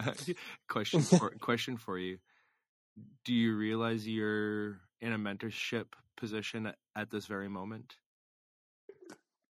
I think I'm starting to, but um, I mean, with this with the podcast, that is essentially Oh. what this podcast is. Is we are Yeah. literally giving a mentorship to other people through this podcast, whether or not we like it, whether or not that's what our intention. People will listen to this and they will gain so much. I am gaining from you so much, my man. Thank you. cool. Well, I'm, Uh, that's I'm glad to hear. You know, it's uh, Very much. it's hard when you're in the yeah, Yeah. well i appreciate you guys. I mean it, it, this it's cool because uh, you're, you're absolutely right and i didn't think about it that way. Um i think for me because i still feel like such a student that it's Mm. hard to recognize it's it's hard to recognize that yes over the last you know 15 years or whatever i've i've built some value and some good things to share. Um but you know again i feel like such a student sometimes. I don't want to like tell people how it's done. It's like here's how I do it. Do with it what you will, but Right? you know, Yeah. don't blame me if it goes awry. That's the best kind of mentorship right there. right? Yeah, I think yeah. so. So okay, approaching developers, architects, landscapers, that kind of stuff. How are you doing it? Do you go in there with a business card? Are you showing up with your Toyota Land Cruiser? What's the deal? oh, oh, I wish I still had that Land Cruiser. I really do. You know, I uh no. So, I mean, again, I, it's it's kind of this like this game of throw shit at the wall to see what sticks. you know, um, like that's that's it, man. Um, so you know, it started. I uh, cold call and cold email basically is how it started off. Like, I'll write an email that says, um, you know, that the ta- the subject is introduction and inquiry. You know, for ironwork or something like that, and uh, and I just try to be clear and to the point, like.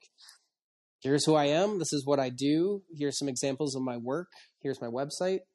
I'd, I'd love to schedule a meeting yeah. you know and uh and there's guys like so this builder that i just um did this fire doors for um i didn't i didn't remember but um he uh, it was was one of the project managers i think he uh he texted me the, the contact of the electrician on site or something and when i got the text i i looked at it and i realized i had texted him two years earlier and he ghosted me. you know what I mean? So it's like you got to be persistent, and uh, and and and I think it's I think it's just about people, you know, people hearing your name uh, from several different places. Like that's actually what I've learned building the drum business. It's like, um, you know, you have to get in front of people multiple times before it starts to register, right? Uh-huh. So Uh-huh. um, so yeah, it started off with some calls. Eh, Most people didn't answer the phone. Um, emails, you know, I'd call it a win if they just responded like, "Hey, thanks very much for sending this." For sure. You know that most people wouldn't even send that. You know, and if I don't hear from people, I'll try again a few months later or something. Um, and uh, and then just built. It's man, uh, at least in the, here, and I think it's small towns, but I guess it applies to the drum business too. It's it's relationships. It's building relationships, and Yeah. and you never know who who you're building a relationship with. You know, and uh, and I guess it, you know kind of just goes along with how I try to live. I just you know I just try to be a, myself and a good person to anyone I'm talking to. You know, and it doesn't really matter who they are. I just try to you know um, always put my best foot forward when I can. And um, This guy could be you know, a good example of He he doesn't even know. What's it. He- that? He doesn't realize that he could be Canadian. I mean, I'm, I, you know, maybe you guys, uh, you know, I'm not that far from the border. Honorary it's starting to leak over or something. Uh, I actually love Canada. I, I, I went on a life changing motorcycle trip up in Canada. We can talk about that if you want, but, um, but, uh, yeah, I, I mean, again, I'm just, you know, trying a lot of different things, right? And then again, reaching out to the interior designers, um, you know, uh, if I don't hear from people for a while, but I've had some cool work, I'll just send them an email like, hey, you know, hope you're doing great. Just wanted to share with you some of my most recent projects. Yeah. And I'll just attach a few pictures to the email. And that, you know, that's gotten some response. I was on a ski lift and just chatting with somebody and, uh, and she was a, a journalist for a local paper. And then a year later, she did an article on me, you know, and then, and then I get a call from a builder because of that. You know what I mean? And so, again, you, you never know if you know the person you're building a relationship is going to build to something, but you just kind of do it for the sake of building the relationship, and then if something comes out of it, great, you know, and if not, you're you're still you know becoming part of the community, I guess. But mm-hmm. but you know now like some of my my best friends here, are like some of them are builders or an electrician or you know um uh, you know, one of them is does like the admin work for one of the big builders, and you know, and so it's it kind of the world gets a lot smaller over time, yeah. and I think that that I think I think that that's the success. Now, one thing that I don't have that a lot of people do is fierce competition. Ah. So I'm not saying I don't have any competition, but I, um, you know, there's some people here that do some really nice work, but there's enough work to, that they're so busy, it's fine. Stacy, um, we're moving to Whitefish. when uh, yeah, oh, it's aw- awful. No, nobody would move to Whitefish. No, it's it's it's it's great. Um, I tried but, moving uh, out that way you know, even before I was a blacksmith, bud. Yeah, I mean, well, eh, yeah, it's got definitely got some challenges, but it is a great place. But uh, but when I was in Colorado, there was a lot of competition. You know, I'd mm-hmm. I'd, I'd hear about like you know many like blacksmiths bidding on projects and stuff and uh and i think that here um i have the opportunity to just build a name for myself without trying to underbid people i actually like a lot of times when i'm talking to designers and stuff i'm like i'm not the cheapest person in town and i'm not trying to be yeah you, you know, shouldn't be it, either it's yeah yeah if you got a tight budget he, you know, here's some people that do some great work that can probably do it more efficiently than me. Mm-hmm. You know, I'm trying to build relationships with my competition. You know, I mean, that big, that big fabrication job I was talking about, that like quarter million dollar job that I had to turn down. I gave them, you know, local contacts. Nice. Like, you know, here's some people to, to support that could probably do this for you. And I think that, um, I don't know, that's just how I choose to, to do business and how to operate. And yeah, I think working that, out so far. yeah, I really think that's something that's pretty crucial for us as a community. Yeah, we are, you know, all individuals trying to make it in the world, but we do have a sense of community in the blacksmithing world. And there's been lots of people who've come to me with projects where it's like, this is not really inside my scope, but you know what? This guy over here totally would be the perfect person totally. to handle that job for you. Totally. Yeah, right? Dude. You know, Well, and, and and the other Ottawa big thing- have what you call a huge blacksmithing community, but there's you know enough people that you can do that. Yeah. Yeah. Uh, You know, and here, you know, I guess the one thing I'd say too that I, I'd say is super important. I, at least I believe it's important is, uh, um, you know, honoring each other's artwork in the sense, like, I don't know if you've ever had a client come to me, come to you with like a picture of somebody else's work, like, can you build this? Yep. No, call the. Oh, I, I say no. no. Call, call, call the art. no, call, call the artist who designed that. Sam, you know what I mean? If this- if they turn it down, like I can, you know, I can create something of my own design that you know is in the same realm or you know in the the, the same stylistic, you know, if it's an Art Deco or something like that. But you know, if you're looking for this piece, call that artist. You know, um, But wait, wait. What happens when a client comes to you with a finished piece and says, I'm not happy with it? The person that made it refuses to do any more work on it. I've already put a bunch of money into it and I do not want to see it to go to waste. Would you finish this for me to my specifications? I'd say in in in that scenario, I mean, you, you got to make the best decision in the moment. You know, again, like yeah, if if another, you know, blacksmith, you know, just doesn't do right by the customer, I kind of, I don't know, lose motivation. you know, but either way, I would still. I would still implement my own, you know. So here's a good example. Okay, so those fire doors that I just did, right? Um, there were some elements of those that I learned directly from Craig May. But I, you know, so it's like, and and I, I mean, we do this as blacksmiths, right? Like we're we're in a trade that's been around for a long time. To think we're doing stuff that nobody else has done, it's Yeah. you know, There's it's pretty unlikely, under the right? sun. Right. There really isn't. But but so to me, it's about composition, right? So it's like you can be inspired by other Smiths' work. I see, you know, guys like um and Oh God. you know, I, I apologize if I don't know if I don't know the right names, but uh, Fireforge, um, uh, you know, he I've seen him just uh, do some really cool intentional beveling. Yep. He didn't he didn't come up with that, but he inspired that, right? And uh, and so that's something that like I've implemented in my own work.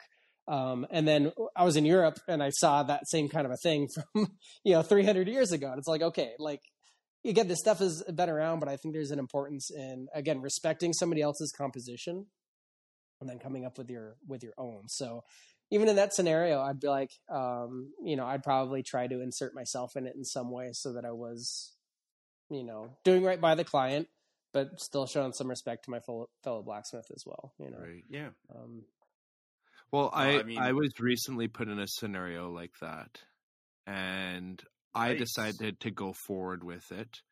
Well, we haven't talked about this, Nick. I thought I spoke to you about this No. already. So the Antler think so. project, Oh yeah. the elk, the elk antler project that I took on was actually started by another local smith. I'm friends with the gentleman actually, um, friends acquaintances. We've we've hung out.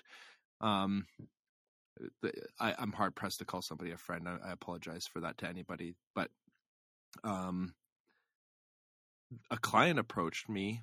I didn't know what she was approaching me with. Said she had a project that she wanted to. She was re- I I was recommended to her, and she wanted to, you know, to know if I was interested. Yeah, I'm I'm interested. What do you got? Well, I've got these elk antlers that somebody made, and there's no detail in them. Um, we got them. We got the powder coated, and I'm not happy with the color of them. We went to go install them, and where the where the um, bolts, where the connectors on them are are were placed on it, they weren't placed correctly, and now we can't use them. They're completely useless to this. If at least if the the the connectors were welded in the right spot, we could use this. Would you be willing to move the connectors us? Oh, frick, yeah, that's easy. I would totally do that for you. Bring them on down. And then I contacted the guy and I was like, hey, dude, so and so just showed up with your antlers and has asked me to do these changes to it. Are you cool with it? What? You're the guy that got that? How did you get that? And the first thing that went through my head was, wait a minute.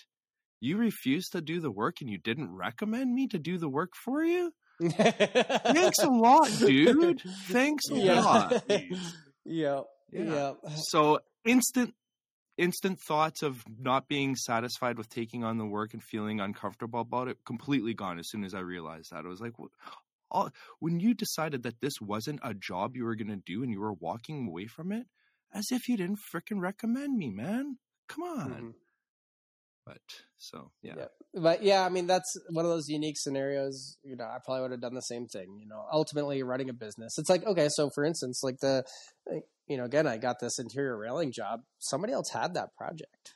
Yeah, that's right. Mm. You know, and is um now that happens to be somebody that I uh tried to send them work prior to this even happening. you know, like um, but uh, you know that's that stuff happens. That that to me is business. So you you know it's like we we have a business that's artistic, but you have the art side of it, which again to me is like very important in having your own identity or you know being respectful of other people's designs, especially in something like blacksmithing where you know like you have to be pretty creative to come up with your own elements in a, in a way that is unique, right? And so I think it's just about being cognizant and just trying to be again tr- just trying to do the right thing. You're going to have those scenarios. I mean, yeah, if somebody else turns down a job, like they're you don't have any reason not to try to help the client out. You know, um, again, it, it might be a tough scenario like that where you know you call that call the original Smith and see what's going on. You know, but um, but again, you, you know, ultimately you can't control how other people feel. You we can all we all we can do is control ourselves, our own actions. You know, do your best, try to be a good person, and you know, like some people aren't gonna like you. Yeah, It- it happens, You and- yeah, and don't worry if they do, Yeah. don't or whatever, or if they do or they don't, don't. Yeah. Yeah. You can't please everybody. That's that's for damn sure. So uh no, I probably would have done the same thing in that scenario. And again, like when I got this railing job, I wasn't like, "Oh, those poor other guys lost the job." It's like, "Sweet. No, this client picked my work."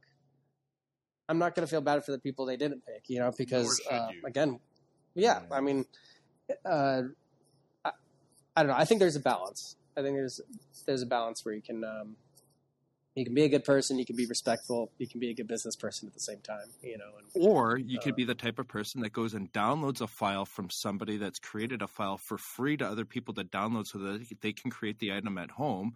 And you can decide to go and download that file and start putting your own logo on it for sale.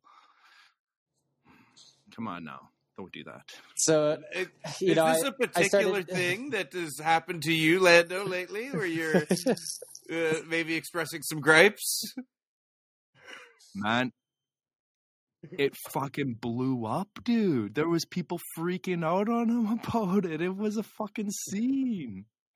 So I'm just suggesting that maybe don't do that. That if you see something that somebody else has made, even if they are offering it as a free download, don't just take it and do with it as you please for sale purposes. I mean, if you're doing it at home as you please for your own per- personal work, or you want to make one and give it to a friend, by all means. But as soon as you change that logo and start selling it as your item, it's kind of a fucking douchebag thing to do, man.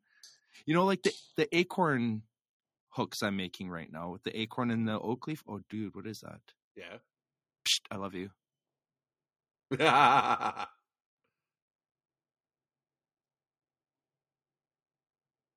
American American Pale Ale Mayaka. Draw Maruka? Works. Draught Works, Maruka. uh, they're pretty good. They're out of Missoula. Cool. Yeah, it's Oh, not bad. cool. Um, but those oak leaves that I'm making, if I saw somebody else start to make those, I would feel a little bit upset. But at the same time, it's like th- these are oak leaves and acorns. I can't tell somebody they can't make it, dude. Like, come on, it's a, it's inspired by nature. Like anybody can make those. But if you were to literally Yeah. go and make it exactly like I just made it, you're kind of being a douchebag. Without saying, That's why I try to. uh, Sorry. That's why I, I think about composition for myself anyway. Again, like you know, we're all gonna approach these things differently, but but yeah, I mean, you know, you can make an oak leaf or like you know, I mean, anything. Um, you know, add a different texture, put a, put your own little spin on it. You know, like find a way to to separate it so that even if you're inspired by somebody and you're influenced by somebody, and and by all means, you can say like inspired by this person, this person, but um, but Oh, absolutely. do Like something my- with the composition. You know, Yeah.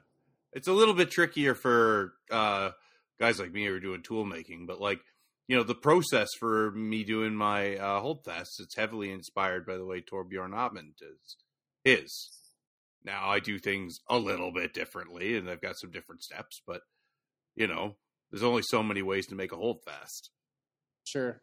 Well, that's kind of in the utilitarian realm. I can see that how that'd be a little bit harder to make a distinction. It's like Um, hammers.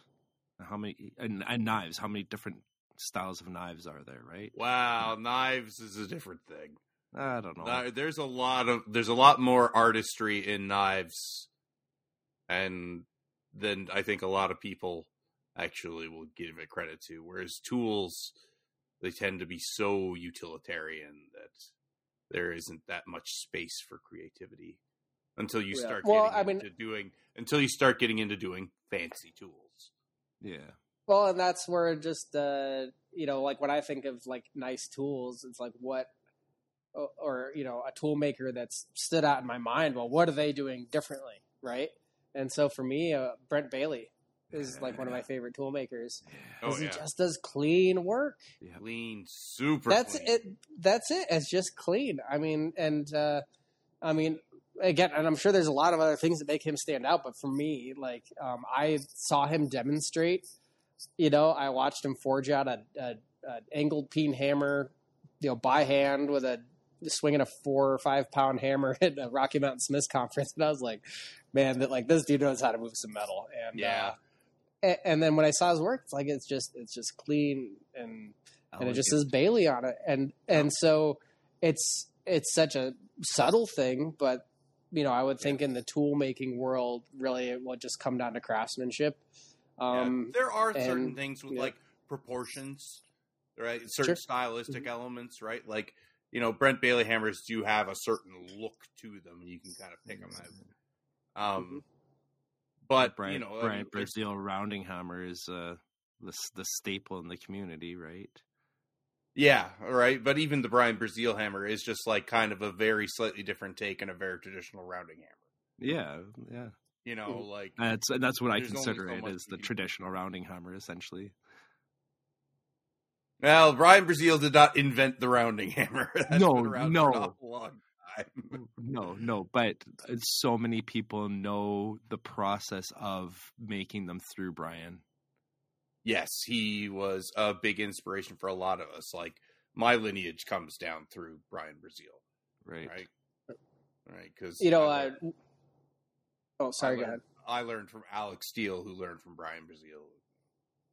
You know, so I was just gonna say one. You know, uh, when I try to do an element that's been taught to me before, a lot of times I'll try to do it in a different way, which Yep. can sometimes yield a little bit different result. Mm-hmm. You know what I mean? So, um, like the handles on those fire doors, there's two ways I could have made that profile. I could have taken a piece of flat bar and upset the ends to create the mass, or started with a shorter chunk of steel and draw it out to create that mass. I I was taught by uh, you know because that so that that kind of flared element is something um, that I learned from Craig at Dragon Forge, but you know, but I like really looked at it. I'm like, I don't want to copy Craig. All I mean, his work influences me every day because he's who I learned from. And, I and have so yeah, you couldn't help that that happened. right? Can't help it. Yeah, no, totally. But uh, but I was like, okay, like you know, here's how he did it. This way, I'm going to try to change this, and I forged it a different way than he taught me, and it did yield a different result. I had a kind of a longer, longer taper, and and I was like, sweet, like this feels a little bit more me, even though it's very inspired, you know, by how he did it. So, um, but yeah, I mean, uh, you know, I think, um, I think for the most part, people try to make their own because why would you want to build somebody else's work? Yeah, right? I, think I mean, when it comes down are to in it, this to kind of do this and have some uh, form of expression into it as well, right? yeah, know, you gotta love the- it. It's, it's too part of hard if you don't love it. yeah, it's part of the joy of doing this is having your stuff be yours, Yeah. right? It's like something that is very distinctly you at the end of the day when you've made, Yep. you know, a project of whatever it is. You you've you guys have triggered a lot of deep thinking on uh, on me in this episode. Thank you very much. Appreciate it. Good, because I'm gonna have to tap out here momentarily because I'm in a lot of pain. Ah, Oh, no. pain. Come on, man. You can't deal with pain. Come on, you hoser. I've been dealing with pain for like three months, and it's getting really old, man. It's getting Yeah. really old. Sucks, bud. Well, it Yeah. is late. It's uh it's ten thirty on my end here. I'm pretty sure the wife is gone to bed now. I know the kid's been gone to bed since we started, so probably a good uh, good idea for us to call because man, I I want to keep going, dude. Honestly, like I'm really enjoying this conversation with you, Sam. You're uh, Yeah. An inspirational dude. Thank you. well, thank you. This has been a lot of fun. You know, I don't. Yeah, this is a uh, great chat, man. It's something I'm really hoping to do in the future. You know, is get to go to more conferences and stuff, and even just building a, you know, becoming part of the blacksmithing community up here in the Northwest. It's just not something I've had the time to do. Oh, dude. Um, so this is this has been a great reminder of just like how awesome it is to be able to chat about this stuff. Because like I'm sitting in my shop, like all giddy about my own tools, and I try to tell my wife about it, and she's very understanding and and, and humors me like, "Oh yeah, yeah, Bridgeport, cool," you know.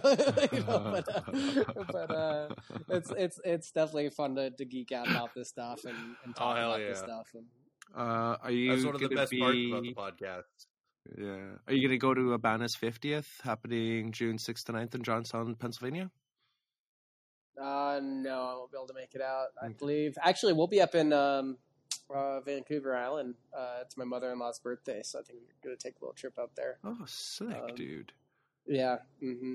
Well, um, yeah, if y- the listeners are available. John, Johnstown, Pennsylvania, beautiful town, amazing place for metalwork. ABANA is going to be holding their 50th anniversary conference in in Johnstown, June 6th to 9th.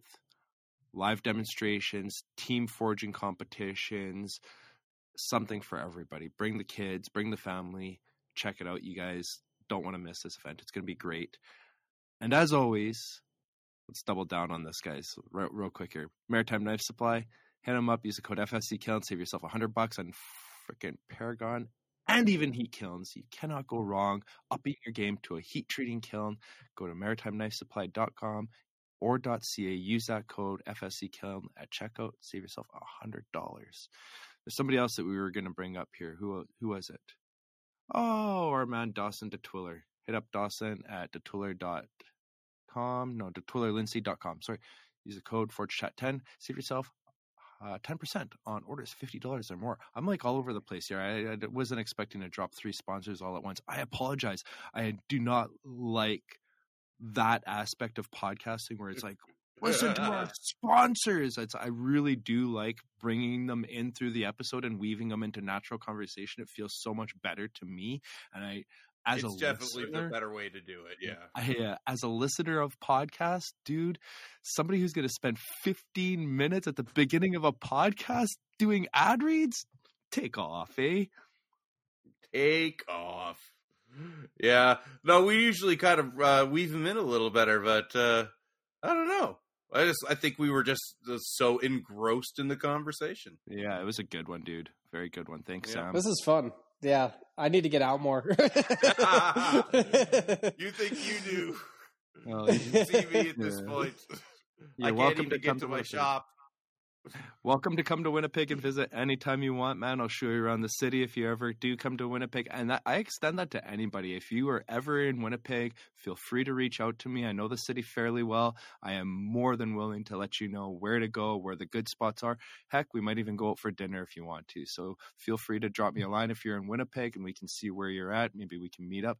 Maybe you can come do some forging while you're here. Sam, I would be over the moon if you ever came to Winnipeg and did some foraging with me. That would be oh, a that, dream. that'd be fun. Doors always open here in Whitefish too. You know, I just love meeting you know meeting people interested in the trade, doing the trade. I mean, uh, you know, again, I could talk about this stuff all day. I love you know showing people tools and how to use them and um, and just chatting. And this is this has really been great. So certainly, if you ever find yourself in Whitefish, we'll uh, we'll get you a proper uh, Walmart snowboard and uh, and Hold on. go have some fun on the mountain. Two minutes. I got to go pack my bags. Plane ticket Oh, booked. man. Yeah, no, I would love to be in Whitefish, dude. Oh my god.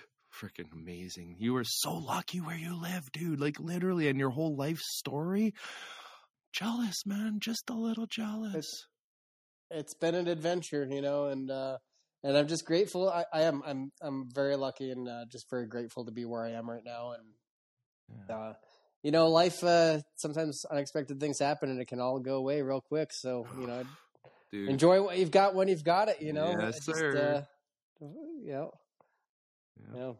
Well, Right on. But no, I'm very very lucky, and uh, I appreciate you guys reaching out and and uh, and doing this with me. This was fun. sure, buddy. On that note, Amazing.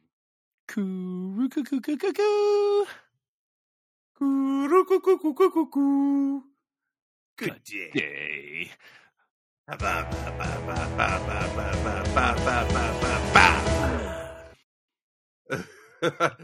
yeah, Thanks, for some reason, I just feel absolutely compelled to do the music myself whenever I'm on.